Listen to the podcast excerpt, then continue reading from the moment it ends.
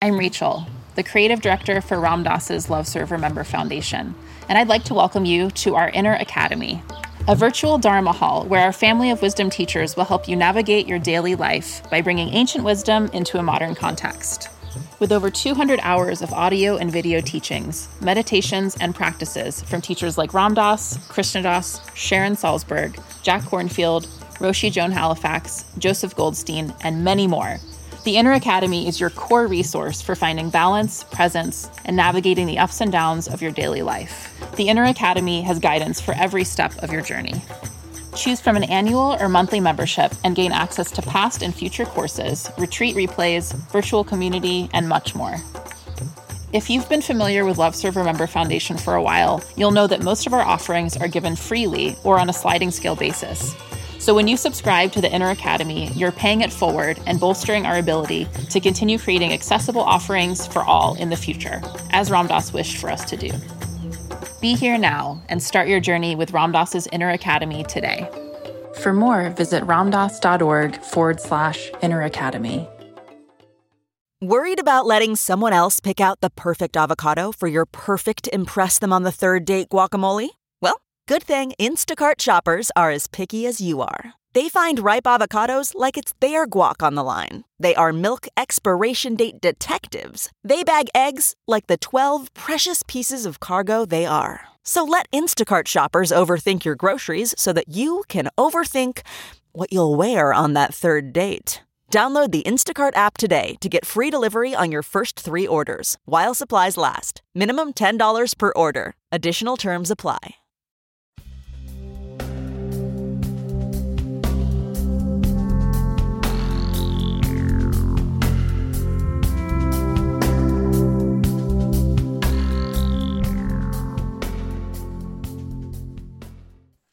Hi, everybody, family, friends, everybody. This is Raghu back for an, with another Mindrolling, and I'm I'm back with uh, Rabbi Naomi Levy, and welcome to the show. It's my honor to be here with you, Raghu. Thank you, thank you. Is that so, how you pronounce your name? Raghu. Raghu. Yeah, just the the emphasis on the ra. Raghu. Yeah, it's a nickname that I got uh, in India from my. Uh, well, the full name I got from my guru is is like so unpronounceable to Westerners that I had to just take the first part of it, w- which now you know it's easy because if anyone says what you know like an operator, I go ragu spaghetti sauce, right? I know, it's like, but that's ragu. yeah, right. um, Rabbi Naomi has written uh, a wonderful book called Einstein and the Rabbi Searching for the Soul. And it's just chock full of so many different, uh, like, wonderful anecdotes and about your life, of course, and then uh, some really great insights that people can use on a day to day basis for helping uh, maneuver through this uh, terrain uh, of life that we're having right now, which is pretty interesting. Uh, yes. Uh, but the core of this thing, you know, so of course Einstein and the rabbi. So I I need you to, well, before we even get there, I need you to say to tell me, what are the thing what are the things that um, made a big impression on you uh, I, I, mean, in reading the book, so you were four. I asked people what triggered you into a, a, life on the path, basically, or understanding that there was a reality that that we could realize that uh, wasn't based on mind ego, just that sim- simplistic kind of thing. But of course, reading the book, you knew from four years old where you were going. So to to say, just talk a little bit about your experience that turned you onto the path that you're on now. Well, I, I open the book by saying that uh, wherever I go, people always ask me, Was your father a rabbi? And I always respond, No, my father was in the schmata business, mm. which um, is another way of saying he was in the garment industry, but he was my rabbi. And he taught me from the youngest age. He would just, my bedtime stories were Bible stories, and he would schlepped me to synagogue, and uh, I would sit and play with the strands of his prayer shawl. And um, I can't explain why or how, but I can tell you that from the very youngest age, I knew I was going to be a rabbi. I wanted to be a rabbi. Did I know I was going to be a rabbi? Um, people laughed at me. People scolded me. People told me, "Don't you know girls can't be rabbis?" Um, but I believed that I was going to be a rabbi, and I just felt it in my DNA, in my breath. Um, actually, a friend of mine from elementary school just sent this to me. I don't know if you can see this so well, but Yeah. this is my eighth Oh, grade my yearbook. Eighth grade, and you see my favorite study is Gemara, which means Talmud study, and my ambition, rabbi. um, uh, it just was always part of my life breath, always, and it was humiliating when I wrote that because everyone laughed. Mm, Um, but I was deadly serious wow. This is in Brooklyn, right? in Brooklyn. Yeah, where, um of course, the uh, Orthodox Jews.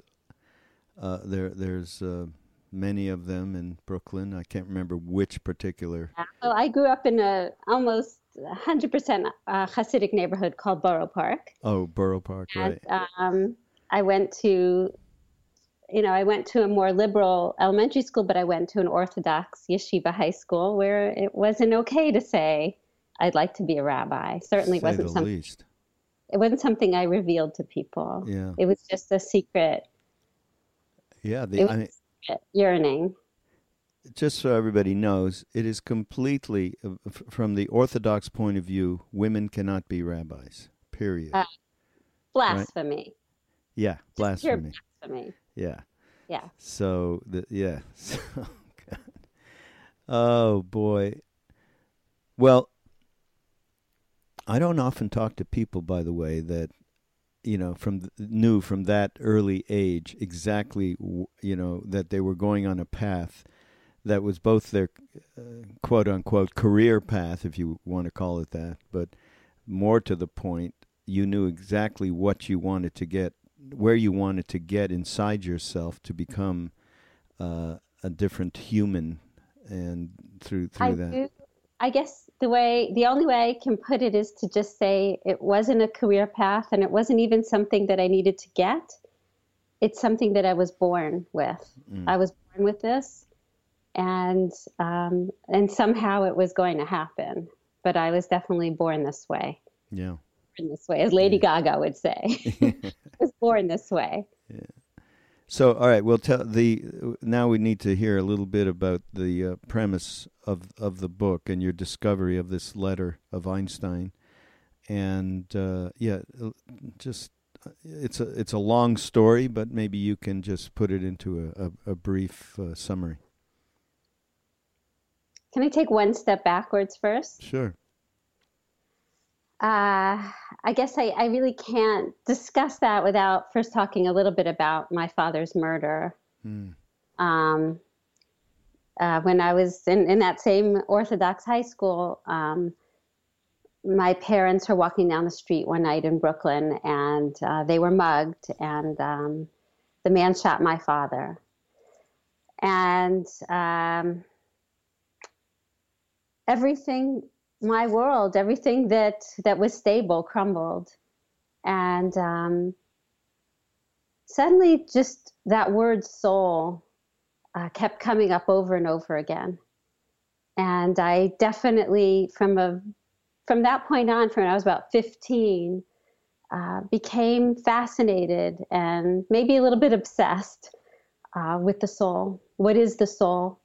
Is it the key to the afterlife? Or is it something else as well? Is it the key to this life here and now?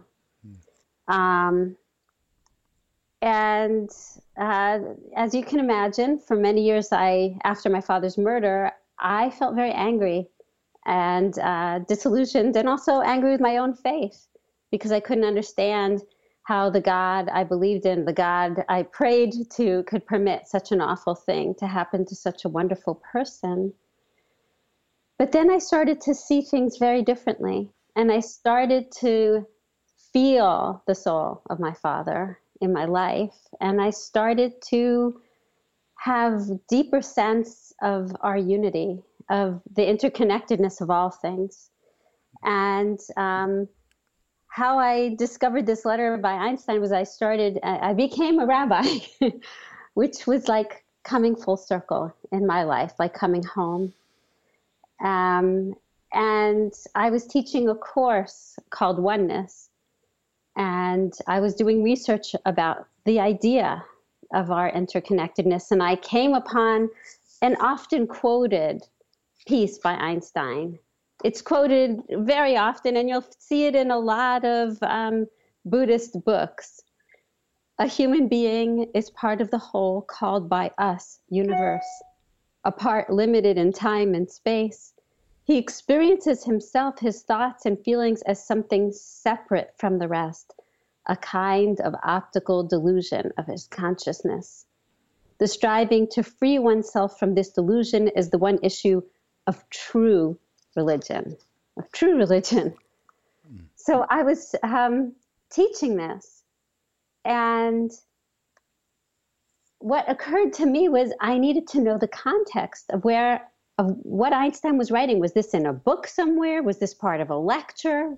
Where was he writing this? And I started to peel back the layers of this narrative, of this story, and it turned out it wasn't a lecture and it wasn't a chapter in a book. It was a letter, a letter that Einstein had written to a grieving father. And it said the father's name was Dr. Robert Marcus. And for some reason, I just went off on a tangent and I needed to know who this doctor was and what Einstein had to do with this doctor. And then it became clear to me with more research that this doctor was actually a rabbi, which is how back in the day they used to call clergy doctor, like Dr. Martin Luther King Jr. And that this rabbi was grieving, but he wasn't just any rabbi. He was a truly remarkable man whose story has just become a footnote to people who quote Einstein's um, Einstein's teaching. Um, Einstein's teaching completely stopped me in my tracks because it totally pointed to everything that I've come to believe in my life about mm. true religion, which is a connectedness that unites all things and all people in the one, in oneness. But when I started to uncover the story of this man named Rabbi Marcus, uh, I realized he too was part of this journey, of my journey, and I guess now everyone's journey who, who happens to come by this book. Not buy the book, but come by the book. both, both, everyone. Um, he was a rabbi who uh, was part- who participated in the liberation of the Buchenwald concentration camp and discovered there a thousand little boys, including a boy who uh, who was Elie Wiesel. Mm. And um, this rabbi, who had cared for so many children, upon his return to the States, uh, lost his own child. And he lost his path in a way. And here was uh, a man of spirit in a spiritual crisis. And who does he turn to? He doesn't turn to a rabbi, he turns to a physicist to ask a question about the soul. And this is the response he gets. And it's a response um, that I think is so poignant and so powerful. Totally.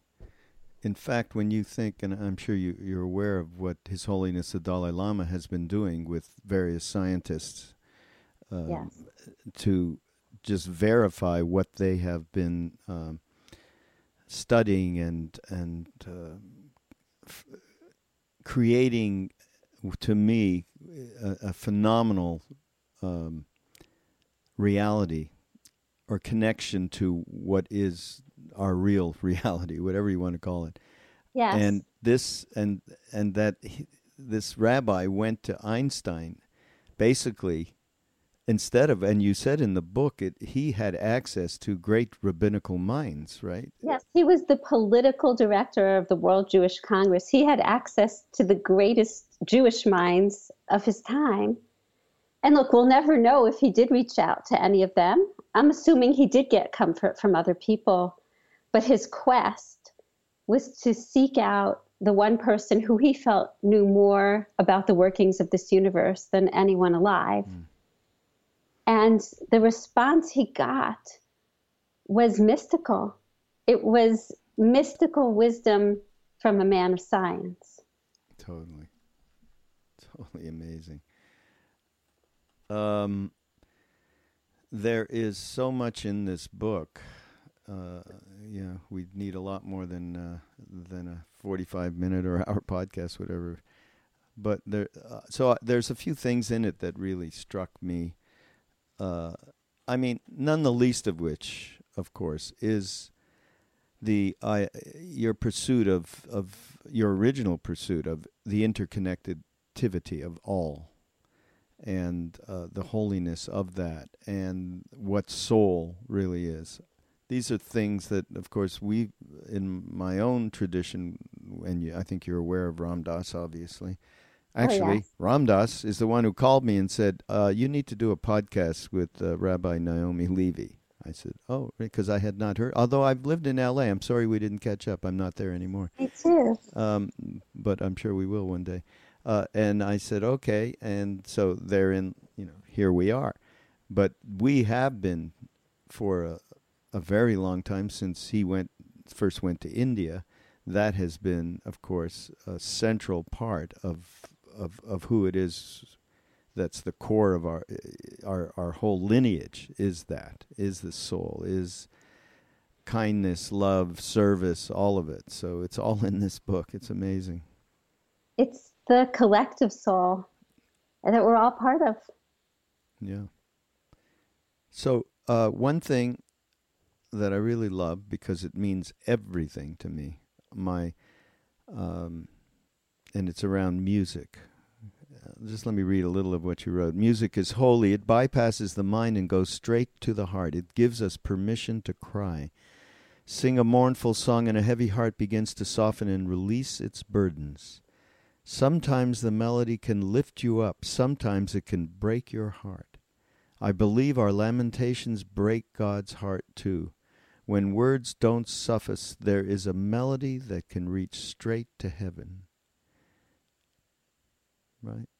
My whole life has been around music. My first, uh, and I've told this a billion times on the podcast, but first uh, out of body experience, whatever, really deep meditative experience, whatever you want to call it, was sitting uh, in a club with uh, John Coltrane when I was a teenager, and he played my favorite things.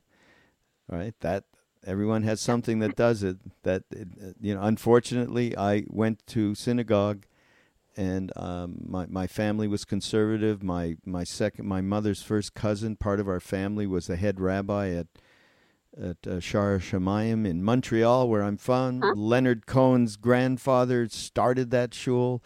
You know, I had so much connectivity that way. You know, he was a hero of mine, uh, and nothing. Okay, except the music you know, Kol Nidre and some of the other incredible prayers that are sung during the high holidays and other times. Well, Raghu, I think you know from what you've read that part of my mission is to reach the souls who have had that experience, the experience of nothing, and to reach those souls and say, no, we're here to experience the nothingness not the nothing. And part of that, I mean, part of part of my mission is to allow people to experience the oneness and the creator and the soul in music, to really see the heartbeat and the soul through music. And um, it's it's it's uh, the kind of service that I lead uh, is all musical and sometimes ecstatic and sometimes uh, very meditative. But we're actually um, we're in the process of, of creating an album of oh. prayers. uh, a music producer. Just so when you talk about synchronicity and things, um, a music producer came to my service, and he's a very, very well known man. Um, his name is Don Was. Yeah, I know Don. and he uh, he said we're making an album. Mm. So uh, Wow, that that's fun. that's also part of the journey. Is you just leave yourself open, and doors start opening. All right, but when I went to sh- shul back then, you know, uh, all of the high, everything I went to, my father pushed me. I didn't have the same kind of relationship with my father that you did, okay? And it took, Yeah. yeah, it took uh, him following me to India to see how my brother and I were doing. He was scared that we were getting taken away, maybe, uh, by something or other, uh, to uh, actually uh, ha- have his life completely turned around, which is a whole other story that I've. Oh, I do I do think that we're dealing with a whole new generation where nobody pushed them, nobody taught them, and they're yearning Mm, yeah, no, absolutely, yeah, and they're thirsty, and um, the wisdom is there. It just has to be tapped into. but I didn't have anybody. But uh, that that's what I'm trying to say. I never had anybody like you, okay, speaking to me in with this uh, kind of perspective. Okay, it was a perspective of good and evil. It was no different than the fundamentalists in this country right now, as far as I was concerned. And it only later on, actually through Ram Dass, because he he did hang out with Shlomo Carlebach and and uh, and so on. You know that real people that Yeah. uh, were wide open. Um, Wide and- open Yeah. and- A path of love, yeah. Exactly. love, not good and evil.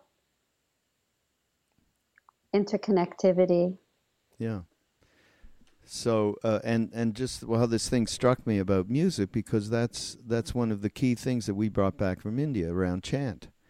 Uh, Mhm. That was so very important uh, and has become, you know, uh, something that we share regularly when we do these retreats and so on. And it's a big part of our our practice as well as, uh, you know, there's someone uh, in our family. His name is Krishna Das, who you might know of that you know his uh, you know gets huge audiences with what he's doing because he does it as practice. So Yeah. uh, there's a couple of things though. I, There's Eh? a, a Jewish chanting tradition, which is very similar.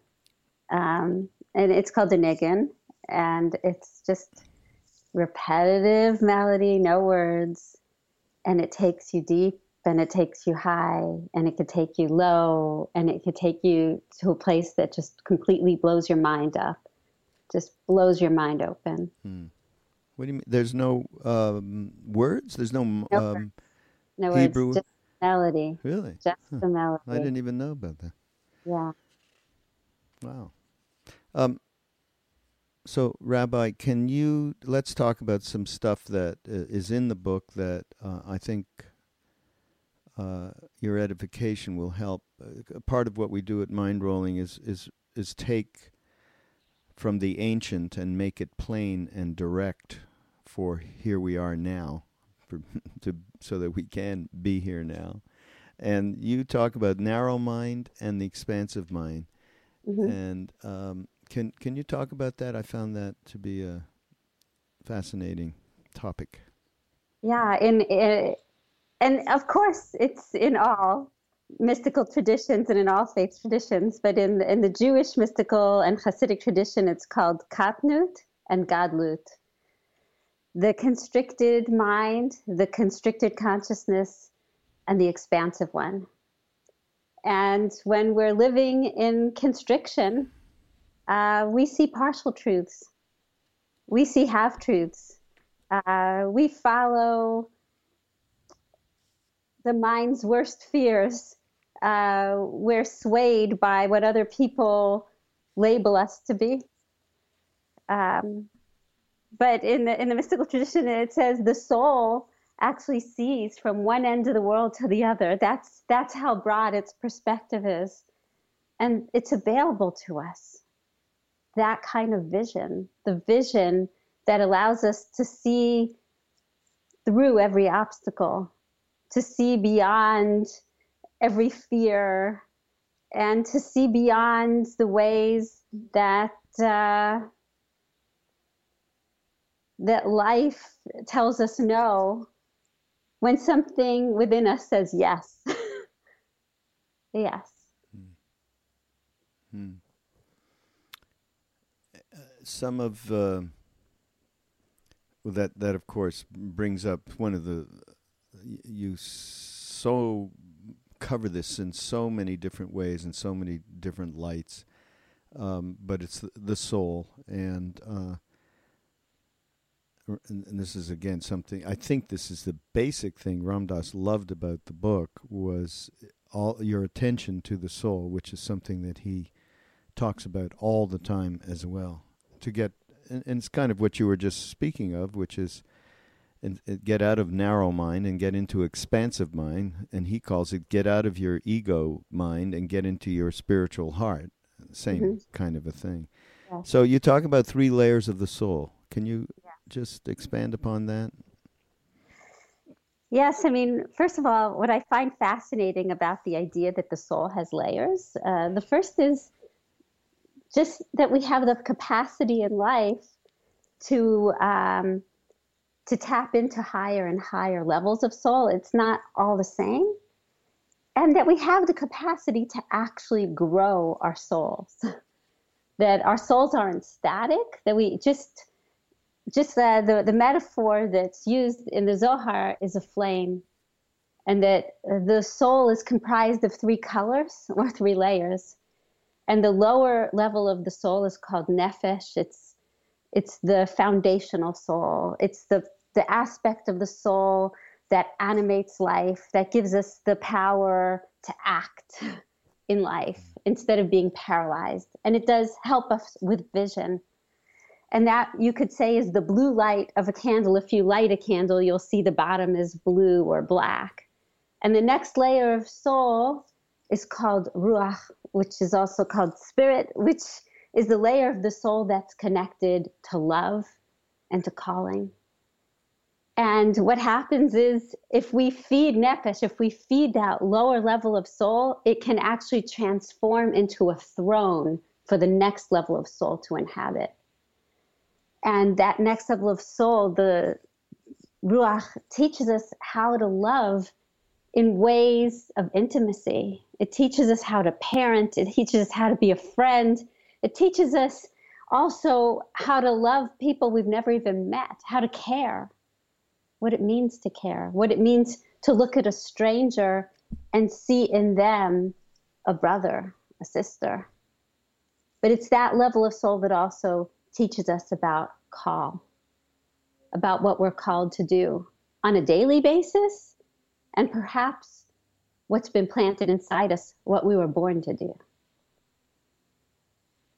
If we feed Ruach, if we feed that level of soul, it gives way and becomes a foundation for neshama, the highest level of our souls, the eternal force, the force that helps us see what Einstein was describing, that helps us live a prophetic life, a life that sees in the most expansive way and whose circle of compassion is the most expansive, which is really what we need in our world right now. We need to live on that higher level, which is called in Hebrew neshama, or we can call it the eternal soul. Live in that place, mm.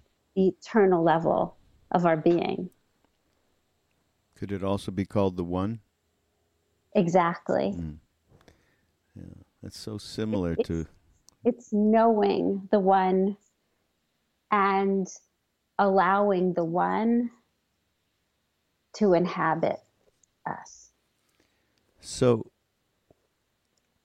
what can we do to cultivate those three uh, layers of the soul? each layer? How do we cultivate it so that it it realizes itself? It's not some mental projection. we cultivate the soul by giving it what it needs and what it wants. What does the soul want? I talk about this metaphor in the book that in rabbinic in rabbinic teachings it says that the the relationship between the body and the soul is like a peasant who marries a princess. And the poor peasant he, he wants to impress the princess, so he wants to give her all sorts of stuff. But you know what? None of that means anything to her because she grew up in royalty. She grew up in a palace. She didn't marry the peasants so that he could bring her a mm. ring. Mm. She married the peasant so that he could love her. And the same is true of body and soul. The body is constantly trying to feed the soul the wrong things.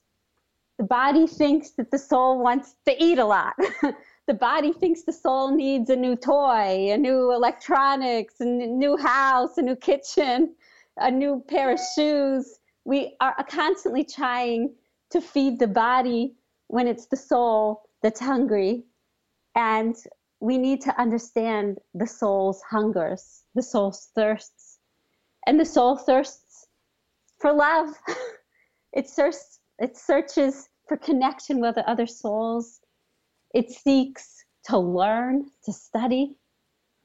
It seeks out things like Mother Nature and being quiet in nature, finding peace and elevation in music, prayer, a day of rest, for God's sakes, time to unplug from all this stuff that we're doing right now, to just be still enough to hear, to just hear the silent longings within us, to hear what the people in our lives are really trying to say to us, and to hear the voice of whatever you want to call it the creator or the universe, however you want to call it, that's calling out to us listen, return, come back, come back to who you are, come back to what you were born to be, return to yourself to what's planted inside of you. I call it in the book taking a soul fee. We're all really experienced at taking selfies. But as we know, selfies don't tell you anything about the self, really. And they're always a distortion of reality, either because we pretend to be way happier than we really are, or because we're disproportionately large with a vast expanse behind us that looks disproportionately small. And taking a soul fee is the daily practice of getting to know our own souls, which are closer to us than we can ever imagine, and unfortunately, farther us, farther from us than we can understand. And I talk in the book about how getting to know your soul is like trying to meet a deer in the woods, and how quiet you have to be, how easy it is to scare it away because everything else in life is shouting at us, but the soul speaks in whispers. We have to be still and quiet enough to hear its message, what it's trying to show us and to teach us about who we are and what we are and where we're going. So meditation then would be a a part of what you share with people. Huge. I've I've been teaching Jewish meditation for over 20 years. And um, look, I, I, say in the book, um, I'm not a stoic warrior. I'm a Brooklyn warrior. Mm-hmm.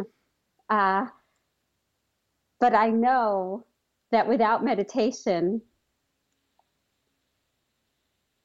I'd be a lot worse.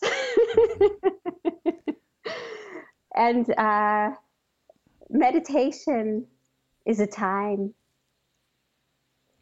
for allowing the volume of the soul's voice to be heard. It's like just turning that knob. Of course, nobody turns any knobs anymore. But it's raising the volume of what the soul has to teach us and quieting the mind what you call the ego. In Hebrew, we call it the yeshut, the I, the me. Hmm. Getting to the place that's beyond words, that's ineffable. And that's where the listening begins. We can stop being swayed this way and that way, either by internal thoughts or external distractions, and start doing the listening. What is the practical application of Jewish meditation? How does one do it? Yeah. Um, there are many forms of, of uh, traditional Jewish meditation. Some of them have to do with meditating on an image, like a Hebrew letter. Huh. Uh, sometimes it's a mantra, a Hebrew word, like a verse. Give well, me one. Give me a, a Jewish mantra, Rabbi, please. A Jewish mantra. There's a Hebrew word that's a very powerful mantra to me. It's called chusa. Chusa. Chusa. Oh. Chusa. Yeah, I read about it in the book. Yeah. And chusa isn't just kindness, it isn't just compassion. It's a very special kind of love that a creator has for his or own his or her own creations. And sort of the metaphor I use in the book is that lopsided pot holder that you made in kindergarten that you brought home to your parents and it looked like all hell, but somehow your mother loved it so much that she hung it on the refrigerator. Mm. That's what chusa is. It's particularly a love for something that's lopsided.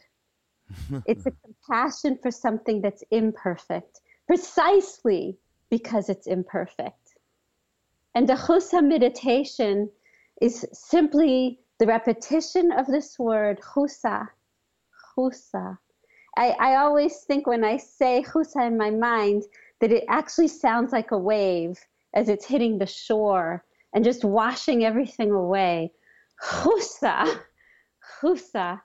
And it's all about having that kind of compassion for our own selves because honestly, no one is meaner to us than we can be to ourselves. It's about seeing ourselves in our wholeness not seeing, ugh, I'm a bad mother, I'm a bad friend, I'm no good, I'm fat, I'm ugly, I'm a loser.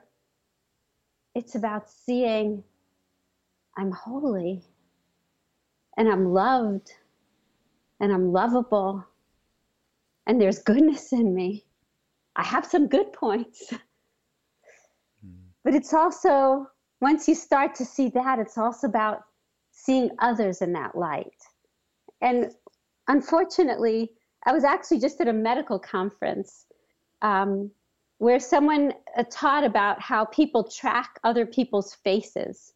So that if you had, God forbid, a stroke and half your face was paralyzed, that the natural human instinct is for me to stare at the part of you that's wrong, that doesn't fit.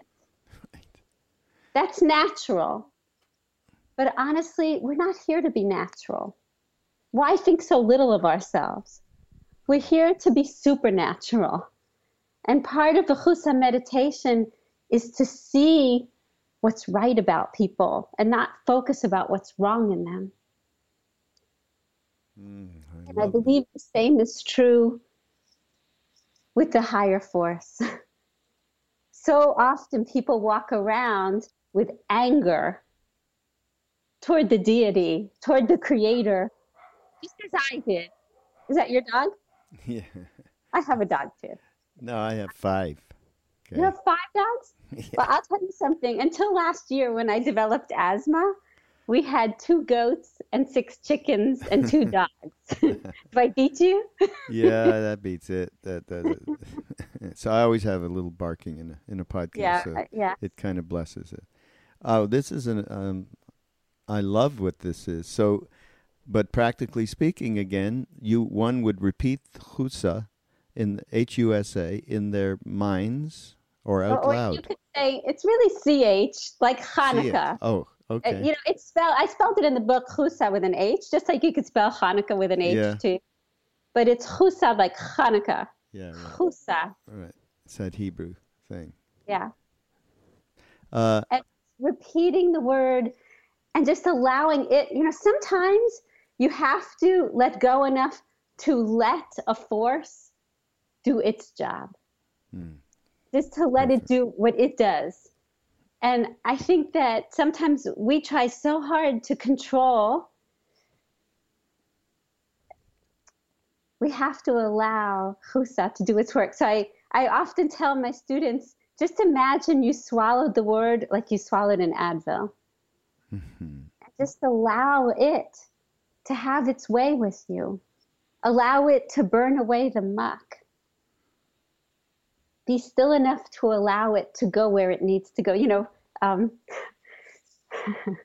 my husband bought us one of those um, Roomba vacuum cleaners. It's like a it's like a robot that just it just like schleps around your house vacuuming on its own and it just goes where it wants to go picking up the dust so i just like imagine that just imagine a holy word flowing through and it knows where it needs to go all you have to do is just let it in and be its partner Yeah. It's it's so great because you know as you speak about these things, I think of my own tradition, and and the stuff we do. Uh, uh, Krishna Das says this all the time. The mantra takes you. It has a certain vibrational quality which takes you inside. You do not have to think about it. You don't have to worry about it. You just need to get it as one pointed as you can get and repeat it. Period. So well is it any wonder it's Yeah. no wonder that that at, at the root of everything is one wisdom yeah. at the root of everything is one piece of wisdom and uh, it gets it gets disseminated in through so many different traditions and languages and faiths the problem is anybody who thinks they have the only way Yeah, right. Absolutely. But let me tell you, you can reflect some light on this, I think. So we do these retreats in Maui with Ram Dass and Krishna Das and uh, our family. And then we have a family that we've had for decades of Buddhists who come along. Sharon Salzberg being, actually, they're all, they're all jews it's so weird. People go, what? Why? I don't know. Jews are adventurous. That's all that I can say. That we went over to India. What could we do? Anyhow, so jews are deep man jews are deep um, I can think of some very deep um, non-Jewish of people. course of course Um, no, but what I'm trying to say is that Ram Dass will talk about soul. And as he's talking about soul, Sharon or Jack Kornfield, somebody will be sitting next to him, one of the Buddhists, and he'll kind of look over and, give a little bit of a grin, knowing there ain't no soul in Buddhism. And, and of course, they're completely okay with it all because they're so advanced these people. They're not stuck in this is the way that's for sure. But i often think there can't be it's there is only one thing going on and we've interpreted it in different ways. And what they call buddha mind can it be any different than soul have you thought about that kind of thing I, I, there's a little passage of Einstein's that I quoted in the book where Einstein, as a child, received a compass from his father. He was sick in bed, and his father gave him a compass as just a toy to delight a child. And here's this little genius, and Einstein, in thinking about it, many years later, said, Somehow that compass was the beginning of everything because I needed to know what caused the arrow to point north. Mm-hmm. And I believe within each person, there's a compass. You can call it whatever the heck you want. You could call it expansive mind. You could call it soul. You could call it conscience. You could call it whatever you want to call it. You can give it any name you like. But there's something within us that's sacred, that's as wise as, as, as all the ages, that's as expansive as the entire universe, that's as broad and as loving and as universal as the air we breathe. And we all have access to it, and we all have the power to ignore it. Yeah, absolutely. That is it. Thank you for that, shining that light. Um, there's one other. Well, there's so many things in this book. Uh, again, I could go on for a while, but uh, there's one chapter that's devoted to forgiveness, the, the healing of forgiveness. Um, well, that one, when I read that, yeah, that was uh, heartrending. Whoa. Do you want to tell that story? Um, it's a tough one, right? Oh, my. It's a, a very dear friend of mine who I've known for many years, who had an ideal life, truly a, a lovely woman, a devoted mother, a devoted wife, successful, the kind of person who had everything going her way. And I say, I say, I say it this way. Unfortunately, in life, there's never a soundtrack that warns you what's coming. There's never a soundtrack. And she was just driving mindlessly with her son in the back seat, going on a mindless errand and the phone dropped her cell phone dropped onto the floor and she reached to get it and in that split second when she reached to get the phone she hit a man in the crosswalk and that man died and her life as she knew it was over the life she knew was over. And she had to find a way to forgive herself. She had to find a way to do her penance. She had to find a way to believe that she was lovable. And she so wanted to ask forgiveness from this man whose life she had taken. And she was so praying every single day that she could ask forgiveness from his wife and from his son. And she didn't believe she could ever have any of that. And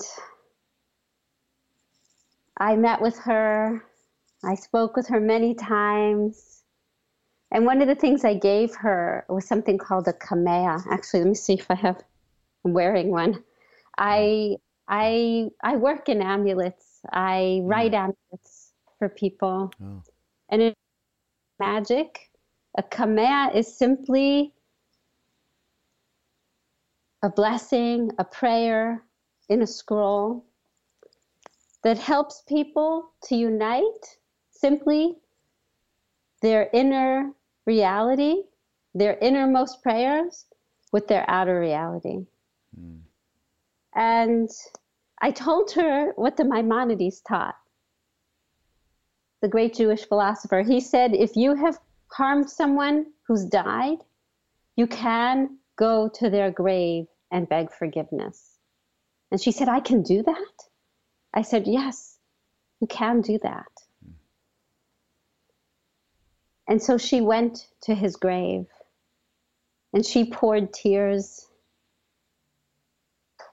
and somehow she felt, just even by a breeze on her shoulder, that she'd been heard.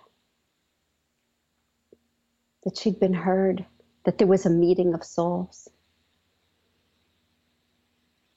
But his wife and his son, she just felt, how could they ever forgive her?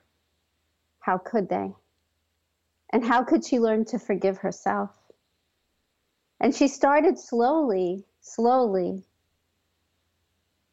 to you know part of her her um, her requirement by the court system her community service was to clean the beach and daily to shovel and you know in a, an orange vest. And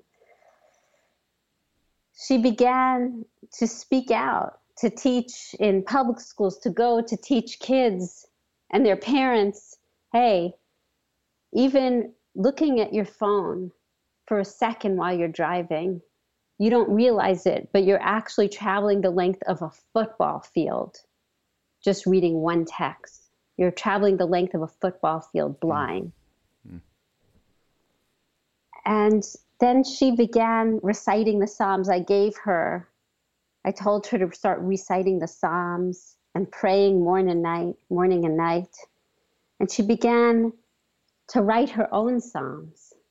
And she said to me, My whole life I was praying, but now I see what I didn't see then that every word was written for me. I couldn't see it then. And she kept reaching out to this man's wife and to his son. And after three and a half years, one day she reached out and they said, Yes, we'd like to meet with you. And what ensued there that day is nothing short of a miracle. Mm. Because when she went to meet this widow, the widow had come equipped with notes. Wow. And Rachel just came and said, I need to just tell you how sorry I am that I took Jack's life, how sorry I am. And Hannah, the widow, said, I brought all these papers, but they're not very nice. I'm going to put them away now and let's talk. And in the end, that day ended not just with forgiveness, but with blessings and with embraces. Mm. Wow. Incredible story. Really incredible. Oh boy. Well, we're getting close to the end of our podcast, but uh, there's something here that uh, that you put in another thing from Einstein that I, I really want to have to share with people. Um, I guess it's from it's where he lived in that uh, home by the lake. I guess before the war. Yeah, Caputh. Caputh, yeah. Um, it, it was an essay where he articulated the foundation of his faith. You wrote. The most beautiful emotion we can experience is the mysterious. It is the fundamental emotion that stands at the cradle of all true art and science. He to whom this emotion is a stranger, who can no longer wonder and stand rapt in awe, is as good as dead, dead, a snuffed out candle to sense that behind anything that can be experienced there is something that our minds cannot grasp, whose beauty and sublimity reaches us only indirectly. This is religiousness. In this sense, and in this sense only, I am a devoutly religious man. How great is that? So powerful. I mean, I never, Rabbi, I never came across any of uh, uh, this material. I only have come across the most common things from Einstein. Yeah, like keep riding a bicycle, you know. Yeah. Life like riding a bicycle. Yeah. Uh, and yeah, to to read these things is uh, worth the price of admission. Never mind the rest of the book. I mean, it is so fantastic. I'm glad you um, accidentally, um, you know, came upon this. Right, this whole thing with Rabbi Marcus was amazing as you know, as I think we both believe, there's no accidents. Yeah. yeah. And uh, you know, I pulled on a thread, and it it led to a tapestry that I didn't even know existed. Right. Right. And I love what he says about how the mind can't comprehend it. It's something that comes to us indirectly from some much deeper place. Mm. Yeah. Wonder, mystery. Mm. It's something uh, I don't know if you know her. It's a good friend of ours named Roshi Joan Halifax. I don't know if you. Oh, you must uh, try. You you you guys would uh, would have a great fun meeting. But she that's her uh, talks about the mystery and respecting it and honoring it and loving it uh, all the time. Uh, especially, she does a lot of work with has done a lot of work in the past with uh, people who are dying and sick and so on. Uh, and you know, she certainly emphasizes that. Uh, yeah, you, you, should check her out. There's the other thing in here that, uh, I mean, again, things that I really just, you know, went, oh wow, right, you know. Um, just the the challenge of our time is that technology gives us false hope that we can be here and there at the same time that we no longer need to choose. It's a hubris, a belief that nothing will suffer as a result of our multitasking. So I am the biggest offender in this. Uh, you're talking to me directly. Our thinking is suffering, our creativity is suffering, our relationships are suffering, our work is suffering, our bodies are suffering, our emotions are suffering, our driving is suffering. Our sex lives are suffering. Our souls are suffering. And uh, I, I actually just recently did a, a, a, podcast with a gentleman named Pico Iyer, who who's uh, close to the Dalai Lama, and wrote a book called The Art of Stillness. And he, who he lives part of the time in Japan, has no cell phone, does not deal at all with any technology, and he's really taken up that one you know that the spaciousness that is such a great part of ja- uh, of Japanese culture and of course of Zen. And uh, yeah I I'm a big offender. I was just in Japan and I would tell you that there isn't so much more than in the United States we are just there for 2 weeks. Everybody's like this. Yeah everybody has an iPhone in their face if you're sitting in a restaurant people aren't even talking to each other in Japan. Yeah. They just sit like this. Well, they're not doing it here either. but but it's more so there. I mean the yeah. the invasion of technology into personal space is much more so there than really? here. Well, oh, then yeah. there's another part of there that he's part of in yeah. Kyoto. Okay. I was, I, I was no Kyoto's pretty bad, but I was in a monastery. I was in a monastery where you get the point. Yeah, right. You well, could, okay, Well, let's take the good part of, of Zen yeah, and, and the stillness yeah. and spaciousness and, and install it more in our lives as, or in my life. That's what I'm talking to myself, actually. I love that word, install. like like a program. Yeah, I want to get a program installed. You know. No, uh, I I couldn't. Uh, I I can't emphasize it more. I, I I say early on in the book that so many of the life questions people come to me with as a rabbi I realize are soul questions. And our souls are starving and they can't be fed with an iPhone. And we're we're running ourselves so thin that our relationships are for sure suffering and our work and our ability to think clearly and to make any space for creative thought is suffering suffering terribly I just want to have the power to do something different. It yeah. not easy. It's yeah. a discipline. And how funny is it that it's a new discipline that's never existed before in human history that we have to cultivate. Yeah.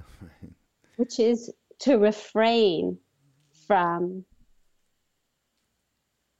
social media, to refrain from our smartphones, to refrain from our emails, for at least some sacred time every day to just find the space for it because it's not just going to get worse it's going to get profoundly more invasive. Yeah. No absolutely. Well okay. The suggestion is everybody like we do on on this podcast Mindrolling, and the be here now network. Be here now is nothing more or less than taking space and being in the moment. And uh, so uh, here's Husa. Repeat that for five minutes. Sit in a quiet space wherever it is that you connect yourself.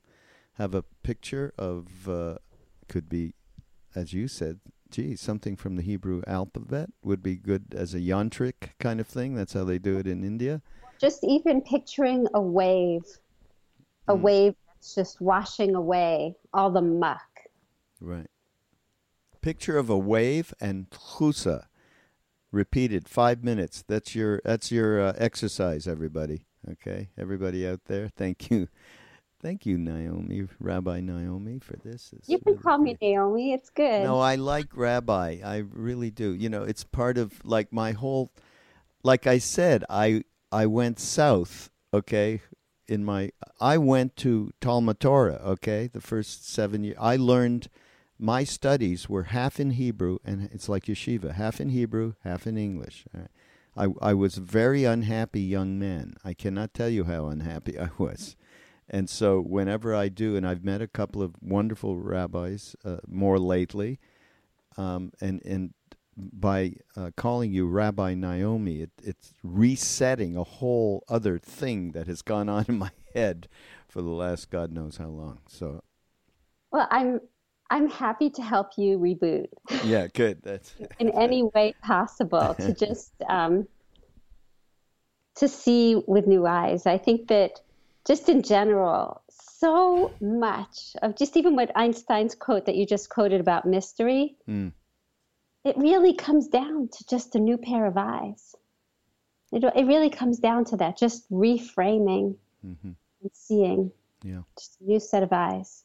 yeah, absolutely. Well, it's been wonderful spending this time with you. Everybody out there, you go ahead and get Einstein and the Rabbi Searching for the Soul, Naomi Levy. You don't caption yourself, Rabbi Naomi Levy, on the cover of the book. I'm looking at it. Just Naomi Levy. But she's a real rabbi, folks. And you're in Los Angeles, and where can people come to your congregation? Well, um, my website is nashuva.com, N A S H U V A, nashuva.com. And Nashuva meets in Brentwood. I live in Venice Beach, right by the ocean. Mm. And um, anytime you're all welcome to come, but also we do live webcasts. We're going to be doing a live webcast for Yom Kippur of Oh. Kol Nidre. Oh, And we have last year we had 70,000 people with wow, us. online. The, yeah, Okay, I so think it's the largest uh, prayer service in the Jewish tradition today. Uh, and I welcome you to come to just join the party. Okay, so this is the opposite side of uh, the way in which technology is uh, is a minus. There's also a plus, and the way it's a plus is well. I was going to say you'll be able to hear this podcast when you you know yeah, subscribe to it on iTunes, and you get it on your smartphone, which you can listen to when you're on the plane or something. So that's and or you can join Naomi in in the uh, Kol Nidre on uh, the Day of Atone- Atonement, Yom Kippur. I mean, a plus is me looking into your eyes right now across the country and seeing a brother. Yeah, That's a plus. yeah, And all we have to do, you know, just the same thing with fire, is to recognize that the fire can burn you. Hmm. So we have to understand its power, its power to help, it's got a power to hurt. yeah. And we have to treat it with a certain level of respect, just like I was saying about that woman who was driving. Treat it with respect, understand. Wonderful. Thank you. Thank you for being here, Naomi. Thank you for having me. This Really is really this is really fun. This Yeah. is a No, we have to do it again. Plus, we maybe got to get you over to Maui to hang out with us in one of these retreats. I think that would days. be so very cool. Yeah. No, absolutely. It's a, a real joy, and um, and like I said, we're we're all part of the same journey, and this world and this country, this week in this time, we need all of the power we can get. People of goodness need to join together to understand that we have to be warriors for love. We have to fight for it and spread it Mm, far and wide. Yeah. I love that. Warriors for Love. I'm writing it down. Thank you so much, Naomi Levy. Raghu. And this is Mindrolling on the Be Here Now Network. Go to BeHereNowNetwork.com and you can uh, get all of the links.